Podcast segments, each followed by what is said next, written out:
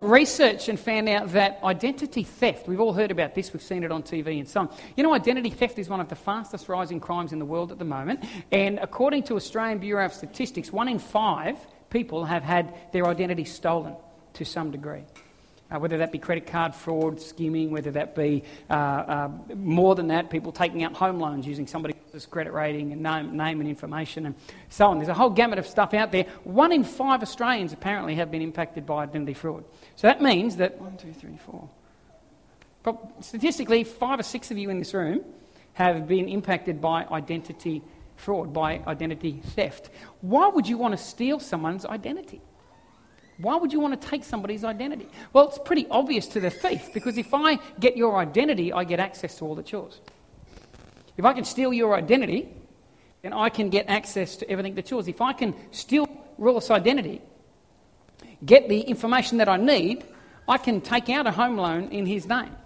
I could uh, go to a bank and withdraw all of his money and walk out, walk in that front door, walk out that front door with all of his money being handed to me by some unsuspecting person behind a counter whatever is his, if I can get a hold of his identity, I can have access to all that is his. So people are out there stealing identity. The identity is not the issue, it's what the identity means.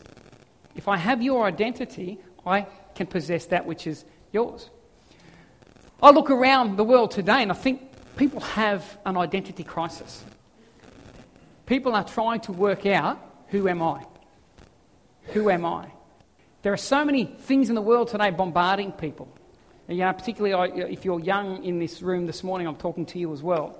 There are so many things out there trying to tell you who you are and trying to tell you who you should be and what you should look like and how you will fit in. And, and it's all about trying to sell an identity to you, to get you to buy into if you look like this or wear this or if you have these things or act like this or listen to this music or whatever, you, you'll be able to create this this identity. Um, anyone ever uh, remember a band? I'm just thinking of it now as I'm talking. I uh, can't remember the band, but they Pretty Fly for a White Guy. Anyone remember that song? Pretty Fly for a White Guy?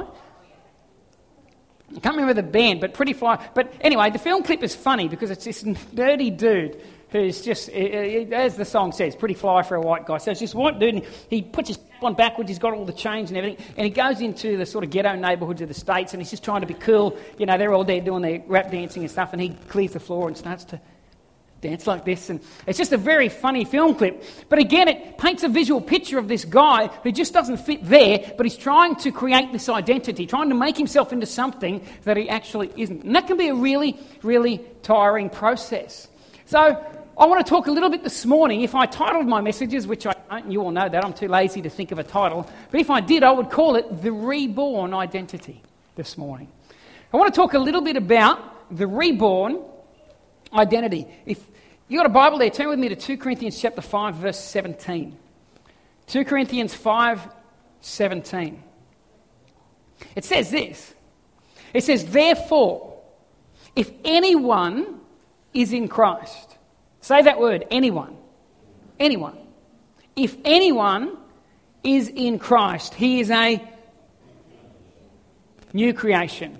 If anyone is in Christ, he could be a new creation. Is that what it says? If anyone is in Christ, he might be a new creation. Is that what it says? If anyone is in Christ, he has the opportunity to become a new creation. Does it say that? To me, that's a definite statement. And I've checked it out in a few different versions, and you're going to get the same message. If anyone is in Christ, he is. He is. He is a new creation. I want to say something to you this morning. If you're here and you found your place of peace in Jesus, and you've come to Him, and you've laid down your life, and you've accepted that He died for you and chosen that you would live for Him, then you are, right now, a new creation. Now, when I say that to some of you, some of you are probably thinking about maybe your conversion process. You know, some of us, when we came to faith in Christ, instantly everything changed. Anyone like that here? You woke up the next day and everything changed straight away. You just had this major epiphany. You stopped drinking, you stopped taking drugs, you stopped beating on people, you stopped doing all kinds of destructive things. Overnight, it just happened for you. Some people have that story, some people don't. For some people, it's a gradual thing. I like the way Jesus describes the kingdom of God. When you look at the way Jesus would talk about the kingdom, he said it's like a mustard seed. How many of you have ever planted a garden and you put a seed in the ground? How many of you know that you don't put that in the garden, put a little bit of water on it, say a prayer, wake up the next day, and there's a 10 foot oak tree there? And if it has happened for you, you've had a jack in the beanstalk type of experience, tell me about it because I'd, I'd love to know the seeds you're using because things generally don't even grow when I plant them. So even a little bit of growth would be a good thing for me. But most of us, the kingdom of God comes into us like a mustard seed. It comes in and Jesus says this, it goes on in and he said it starts out as a tiny seed. Before you know it, it's so big that it's providing shelter and rest for the birds of the air and people. But it starts out as nothing, gradually grows. And for many of us, that's our experience of our growth in Christ, in Christianity. It's, it's a gradual thing. It didn't happen as a big bang, but gradually. And over time, I look back and go, oh, you know what? Six months ago, I would have responded really bad in that situation. And now all of a sudden, I'm responding differently. Thank you, Jesus. It's that mustard seed. It's the kingdom of God slowly growing on the inside of us. But while the change in the practical natural world may take time, this the, the, the, spiritual reality is this the moment you came to Christ, you were a new creation. That's it. We sit there and we judge ourselves and we go, oh, nothing's changed. I'm exactly the same. No, you're not. Whose word are you going to believe? Are you going to believe the word of God or are you going to believe your own feelings? You're going to believe all the voices in your head. Are you going to listen to yourself, criticize and ridicule and put you down? The voice of your past that wants to criticize and pull you back and hold you down keep you to be a person that you were once before and, and make you convinced that you can't escape from being that person because that's who you're always going to be? Are you going to listen to the voice of the devil, who, by the way, doesn't stop speaking to you just because you're saved? He continues to whisper into your head. Every time you make a mistake or a failure, he'll say to you, New creation, huh? Really? Really? Come on. Who are you kidding? Who are you kidding? You're only fooling yourself, you know. Or are you going to listen to the Word of God? A God who doesn't change. A God who is the same yesterday, today, and forever. A God who didn't wake up today having a bad day, get out of bed on the wrong side, feel a bit different about you today because of his own emotional state, and change his judgment of you. Or are you going to listen to the Word of God who doesn't change? A God who, before you were born, fashioned you in your mother's womb, knew who you were, you know, there's this amazing verse in, uh, I think it's, I think it's Jeremiah. We all know it, where God says to Jeremiah, He says, Before you were born, I formed you. I fashioned you in your mother's womb. Before you were born, I called you. He didn't wait for Jeremiah to do something good to prove himself, to show that he could be holy, and then call him. He said, No, no, no. When you were in your mother's womb, before you even came forth, I had a plan. It's not based on your performance. It's not based on anything but the fact that, you know what, I already decided that I love you. Before you had a chance to impress me, I've already made my decision about you. You're pretty good. You're pretty good. Before Jesus even did anything publicly in ministry, raised the dead, before he turned water into wine, before he did anything miraculous, cleansed the lepers, before he stood in front of the Pharisees and challenged them with superior wisdom, he got baptized. And the Spirit descended upon him, and a voice said this from heaven This is what? My Son, whom I am well pleased. Not this is my Son. Now I'm going to keep an eye on him and see how he goes, and I'll make a decision in about a week. Now that you're filled with the Spirit, now that you're baptized, I just want to see how you handle it. And then I'm going to make a decision, but I'll be, you know, a bit like Father Christmas. You know, I'm watching. I know when you're sleeping, I know when you're awake. If you're good, you'll get something, and if you're not, you won't. He said, No. This is my beloved Son, and I'm well pleased in him before he did anything that we would traditionally these days term ministry. He said to Jeremiah, I called you in your mother's womb. I called you before you even proved that you're worthy of being called. Because that is how much God loves us. That is how God sees us. That is the, the passion with which God views us through his eyes. We can't earn it, we can't work our way into it. Our job is to simply accept it by faith. And when we accept it by faith, we allow that truth to transform us. That is what the kingdom of God is. He's not asking the question He's saying you are a new creation. That word, actually, if you break that word down in the original Greek, it literally means a brand new creation. Imagine if, if I came to you and I gave you a car and it needed, you know, just needs some repairs. You've got to put new tyres on it, give it a new paint job. Um, you can put new carpet in it, take the seats out, put new seats, refurb the whole thing and bring it out and it looks brand new. A total refurb. Now that would be awesome. But that's not even what the Greek word means. The Greek word literally means, no, no, I'm not going to refurb the car. The old car's been thrown away. We've chucked a match in the petrol tank. It's blown up, and I've given you a brand spanking new car that's never been used. That's the picture that is being painted in the Greek language. That's you. When you came to faith in Christ, you are a brand spanking new person. That's the spiritual reality and the spiritual truth that we need to lay a hold of understanding that we have a new identity that's found in God. An identity that's found in Jesus Christ. If anyone is in Christ, he is a new creation. Old things have passed away. All things have become new. Now, some of you sitting there and you're struggling with it because you're thinking of all the things that you think are still the old. And you're listening to the voices in your head pulling you back to that, anchoring you back to those moments in your life where you fell short, those moments in your life where perhaps you failed. And maybe that was this morning when you got out of bed.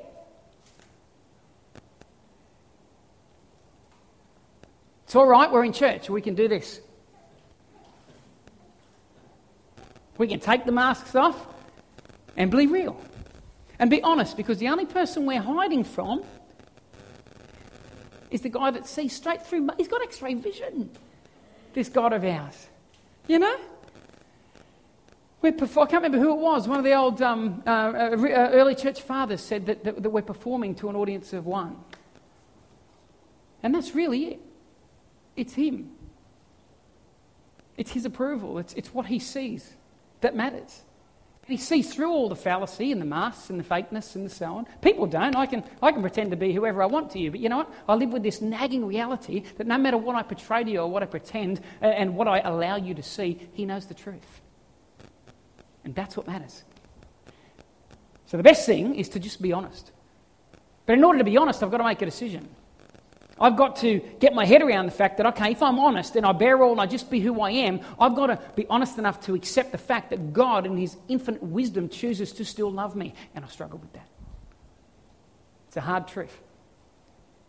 But it's only hard when I continue to hold my own identity in this world, in this life. When I begin to realize I'm a new creation, when I begin to lay a hold of the spiritual reality of the transaction that took place and lay a hold of and dare to believe that I'm a new creation then I set myself up for something fantastic. What's so important about identity? I'll tell you what to me is so pivotal about identity. It's this identity births destiny. Your identity will give way to your destiny. When you know who you are, it opens doors of possibility to you for change, possibility for transformation possibility for healing, possibility to be successful, possibility to overcome. But certain identities don't open those doors. Certain identities keep you locked in, keep you trapped in. How many of you have ever been in family situations or have seen people in family situations where somebody makes some choices in their life? I'm not going to go that way anymore. I'm going to break the cycle and go a different direction. And the people around them dig their claws in and try to drag them back into that place. Why? Because if we can keep you here, you'll head in the same direction as us. If you break out, it, shows us something. It takes away our excuse as to why we are who we are, why we continue to struggle how we struggle, why we continue to do the same things, repeat the cycles. If you break out of it, that shows us that our excuses are gone. You know, we've got a really, really good friend of ours, um, grew up playing football with, uh, with our eldest boy, Caleb.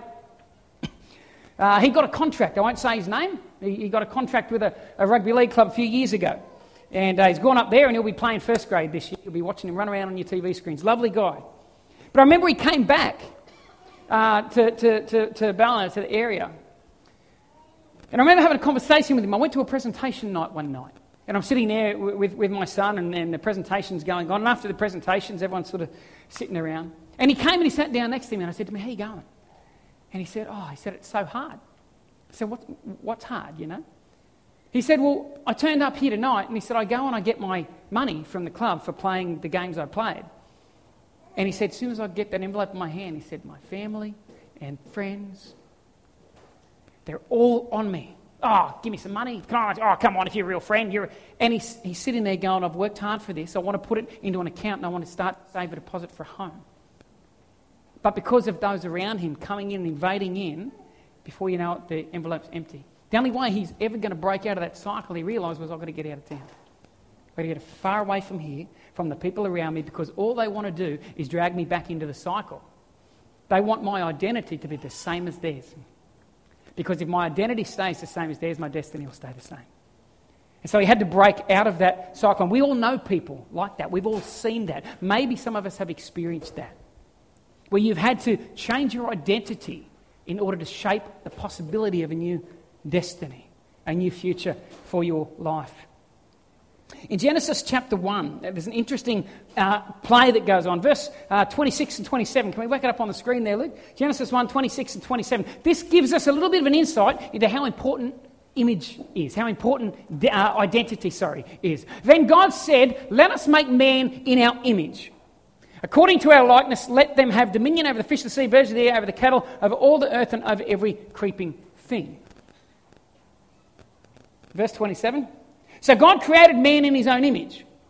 In the image of God, he created him. Male and female, he created them. In two verses. In verse 26, what's the first thing God tells us about man? The very first thing he lets us know. This is the first mention of man in the Bible.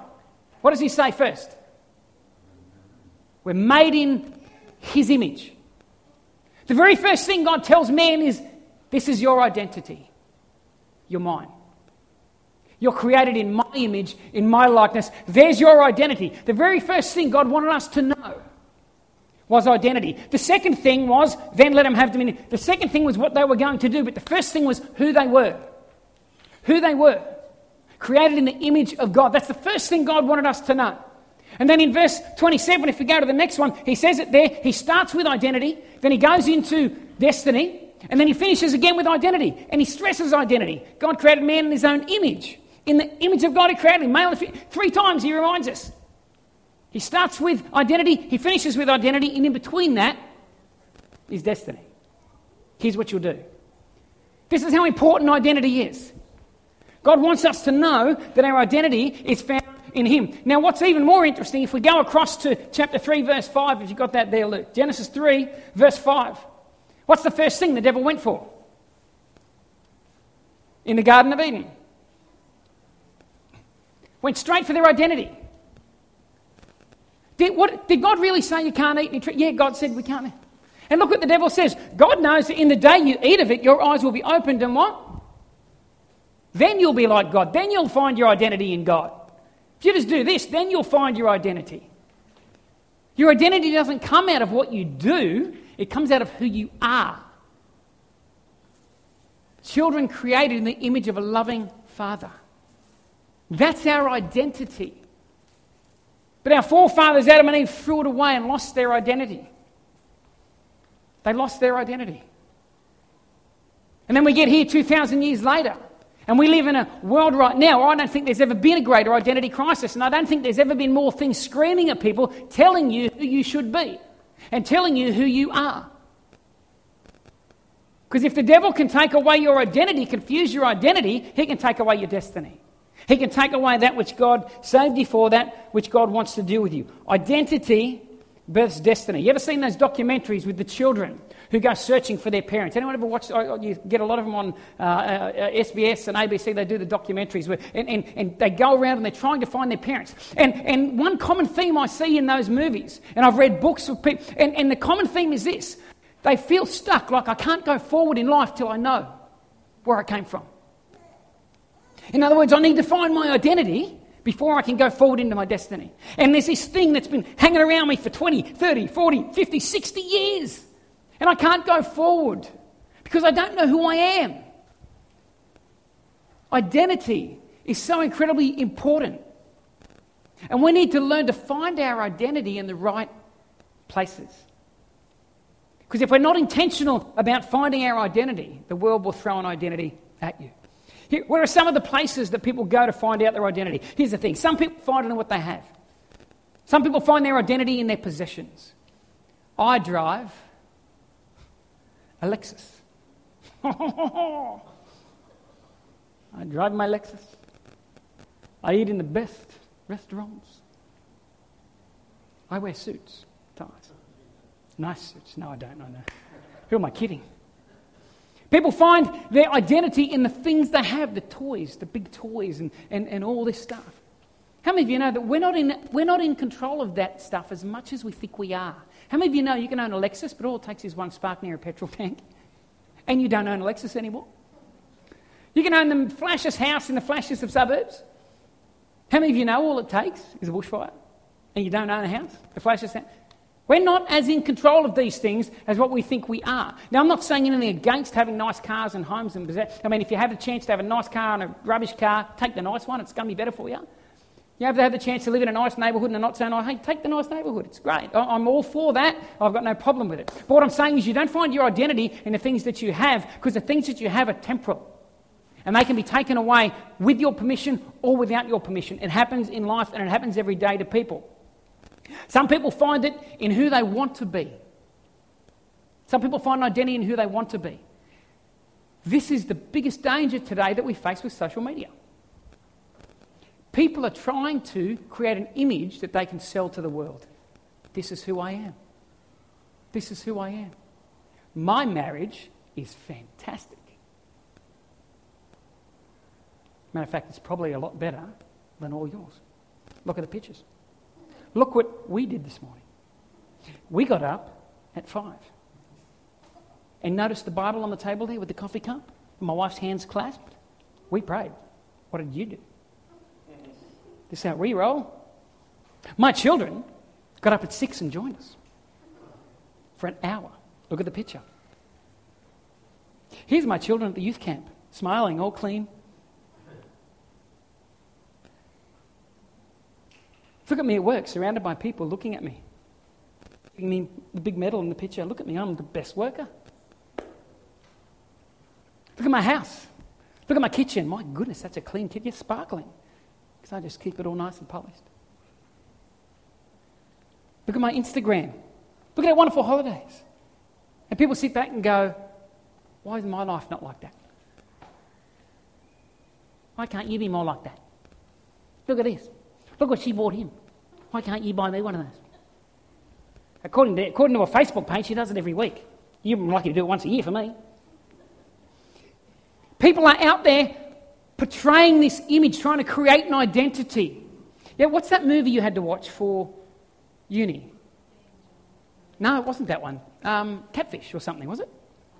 Yeah, I'm not recommending the film, just quietly, I'm not recommending the movie. But for Jackie's university degree, she had to watch this movie. And it was about this young girl that created this profile on Facebook and would upload pictures of the art she was painting and all this stuff. Cut a long story short, it was one of those um, documentary, uh, what they call mockumentaries, where the guy, you know, outplays it. And cut a long story short, he goes, travels halfway across the states, finds this girl, realizes when he meets this woman that's the complete polar opposite of the picture and the images and everything, that this is actually her. But because she gets no recognition in her natural world and her life is boring and she lives on a farm and her husband's a bit of a meathead and so on, she created this image online. And all of a sudden, all these people like you. And all these people want to talk to you. And all these people want to be your friend and all this stuff. You see? I'm reading a book at the moment by an American pastor called Steve Furtick, and he makes this statement. I wrote it down. He says this He says, We are comparing our behind the scenes with everybody else's highlights reel thought, what an amazing statement. I watch your highlights reel online, the image that you want me to see of you, the identity you want to portray. I look at that, and then I look at my behind the scenes and go, oh, it doesn't match up. Wow, you're so much better, your life's so much. Got to be careful of how much time you spend on that thing. I'm not saying don't go on it, but I'm saying be careful about allowing it to shape your identity, make you feel good or bad about yourself. Be very careful. You're only seeing what people want you to see. Some people find it in their own faults. Some people find a sense of identity in their own faults what they do wrong, their mistakes, their, their shortcomings, their failures. You know? I remember sitting on my balcony one day with a guy, this going back probably 10, 15 years ago, having a chat with him, and he struggled with a particular type of mental illness. It was a genuine struggle for this guy. And we're talking, and every time he would talk about himself, he would say, I am blah. I am blah. I am blah. And he kept saying it, and it got me angry. My spirit rose up, and I said, then stop that. I said, here's who you are. You're a human being made in the image of God who struggles with that. Stop identifying yourself and getting your identity out of that problem. But a lot of us do it. We identify, we get our identity out of our mistakes, our faults, our shortcomings, the things that aren't good about us. Some of us find our identity in our own achievements. I remember, um, if any of you follow rugby league, Andrew Johns in his biography talks about life after football. And after football, he said he hit the drugs and he hit all sorts of things. He's the best rugby league player in the world. And when he got out of football, he suddenly realised he woke up one day and said, I don't know who I am. I only know me as Andrew Johns, the footballer. When, when the achievement was taken away, he said, I crashed and burned because I didn't know who I was. And some people find their identity in what they achieve and in what they do. Some people find it in their lifestyle. And it's not just the wealthy. Some people that, that, that you know, I'm just blue collar. I'm just a battler. That's just me. I'm just, you know? And we find this sense of identity in that. And the problem is that, that where we identify, we generally create a destiny there. We stay in that place and we don't try to break free. We don't try to go, oh, people like me never. What does that mean? What that means to me is you've identified, you found your identity in that thing. That's what you're really saying to me. Oh, people like me don't have that opportunity. People like us don't get out there. People like us. So you found your identity here and you're settling for it. Well, you're looking in the wrong place. So it brings me to the question where should we as believers be looking for our identity? I think the best example is found in Luke chapter 4. Jesus tends to do things well. So if we're looking for an example to follow, Jesus, I think, is a pretty good one. And in Luke chapter 4, verse 16 to 19 says this It says, So he came to Nazareth, where he'd been brought up. And as his custom was, he went into the synagogue on the Sabbath day and he stood up to read. And he was handed the book of the prophet Isaiah. And when he had opened the book, he found the place where it was written The Spirit of the Lord is upon me, because he's anointed me to preach the gospel to the poor.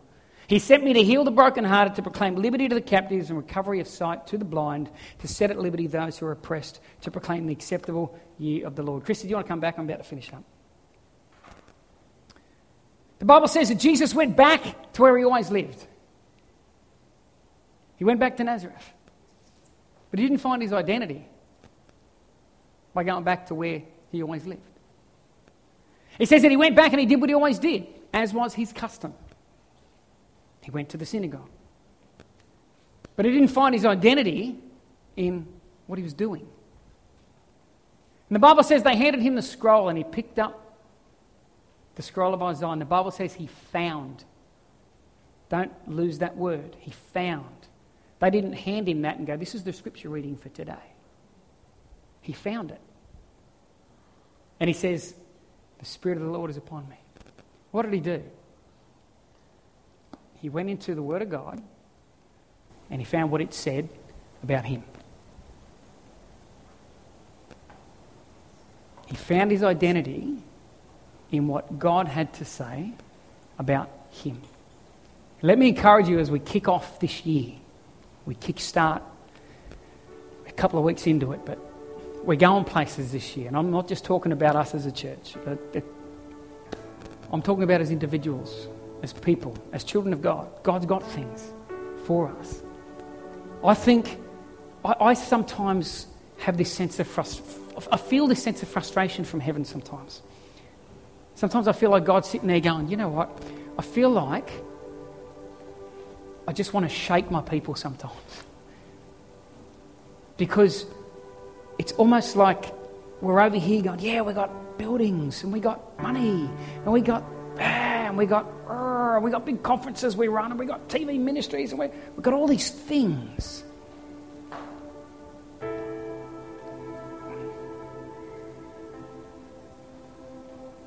But over here,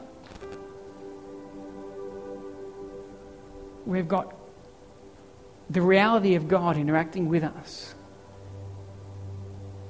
And God's saying, You can have all that stuff and try to change the world, but you won't. But if you can lay hold of me,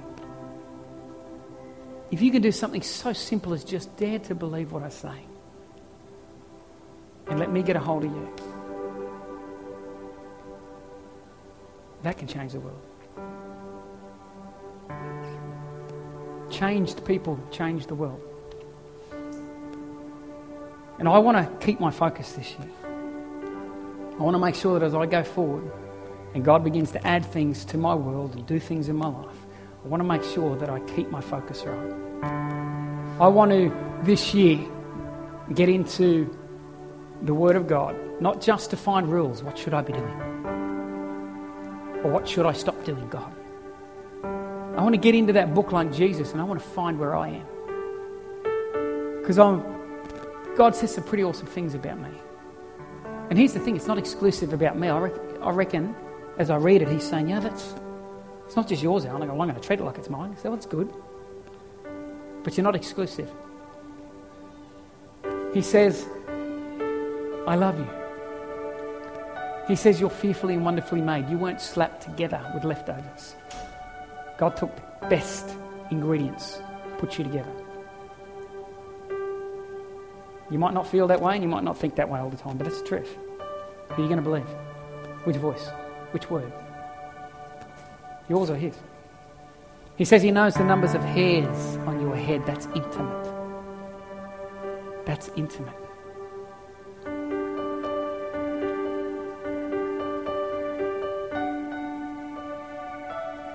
Says, I know the very thoughts of your heart the good, the bad, and the ugly, the magnificent seven and the not so magnificent seven. So I know it all. But none of that stuff changes who you are.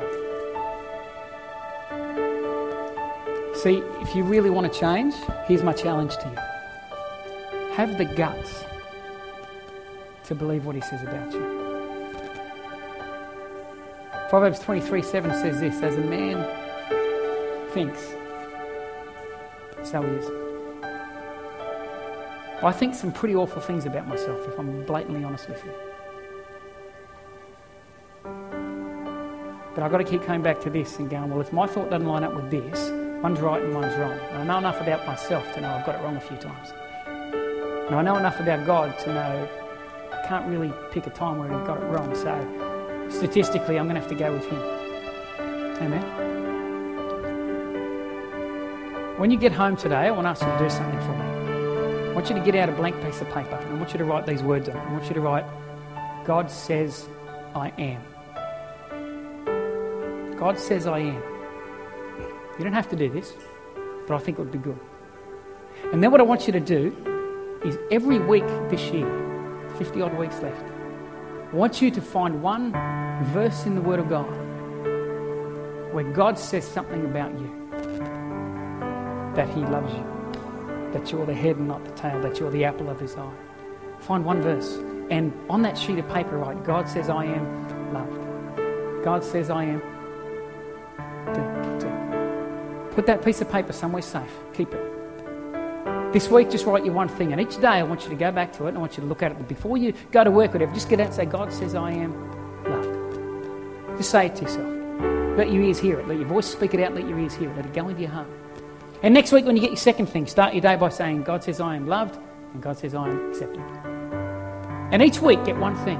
By the end of the year, you'll have about 50 things. It might take you about three minutes, two minutes in the morning. But tell yourself, because here's the thing somebody's speaking to you. You're getting fed stuff every day about who you are. When we come to church, we spend 20 minutes, 30 minutes listening to someone talk. Well, today I've probably gone a bit longer than normal. But then you're going to walk away from here, and for most of this week, you're going to hear a whole bunch of other stuff, and most of it won't line up with that. So if you're not deliberate about it, you'll get swamped. God loves you guys. And He has a great year planned for us. Amen? We are special. We are made in His image, and do not let the devil rob you of your destiny by robbing you of your identity. Father, I want to thank you this morning, Lord, that uh, God, you are honestly, acutely, acutely aware of what we think about ourselves. God, you are acutely aware of our insecurities, of our fears. God, you are aware of the lies that the enemy feeds us every day. God, you are aware of the times where we overcome those things, but God, you're also aware of the times where we surrender. And we go, it's just too hard, it's too persistent, it's just coming so fast at me that maybe, maybe that voice is right. And God, I just pray. Holy Spirit, I pray that you would encourage us in those moments to go to the Word of God. You would take us to the places we need to go that we can see the truth. God, the truth that exposes every lie, whether it be from the directly from the voice of hell or whether it just be through workmates or family or friends. The lies, God, that get fed to us every day through society, through the television, the media. Holy Spirit, bring us back to your word. Show us who we are. Show us how you see us. And God, give us the faith to dare to actually believe it, not just know words, recite poems, but to believe in our heart that God, this is true. This is who you say I am, and I'm going to declare it, and I'm going to walk in it, and I'm going to begin to live it out. I'm going to begin to act as if it's 100% true, no matter how I feel, no matter what's going on around me, no matter what the responses I get from the world. I'm going to live as if this is true. I'm going to act it out, and I'm going to trust, Holy Spirit, that the more I do that, more the wind of the Spirit will come behind. And before you know it, you'll just wake up and you'll just won't even have to tell yourself. You'll just wake up and uh, you'll look in the mirror and go, My goodness, you're loved. See, look at that man. He is accepted in the beloved. Look at that man. He is the head, not the tail. Look at that man. He is anointed. Look at that woman. She is blessed. We thank you, Father. In Jesus' name. Amen. We're finished up here. Please feel free. You don't have to rush off. We've got more tea and coffee up there. What I want to do this morning, though, I do want to open up the front here. We'd love to pray for people this morning. I started off this morning talking about expectation. I've got, I've got a real expectation here this year that God wants to do something. God wants to do stuff in our hearts. God wants to do stuff in our lives. And I believe in the power of prayer. And I believe in the power of impartation as well. So we want to open up the front here this morning. We'd love to pray. If you've got any needs, I believe in a God that heals. I believe in a God that delivers. I believe in a God that answers our prayers. Well, we want to stand with you this morning and pray with you. No pressure. You don't have to. If you need to go, that's fine. You want to have coffee, tea, chat, hang around, please feel free to do that. Have a fantastic week. And we look forward to catching up with you either in Connect Group during the week if your Connect's on or uh, back here on Sunday at church. Bless you guys. Thank you.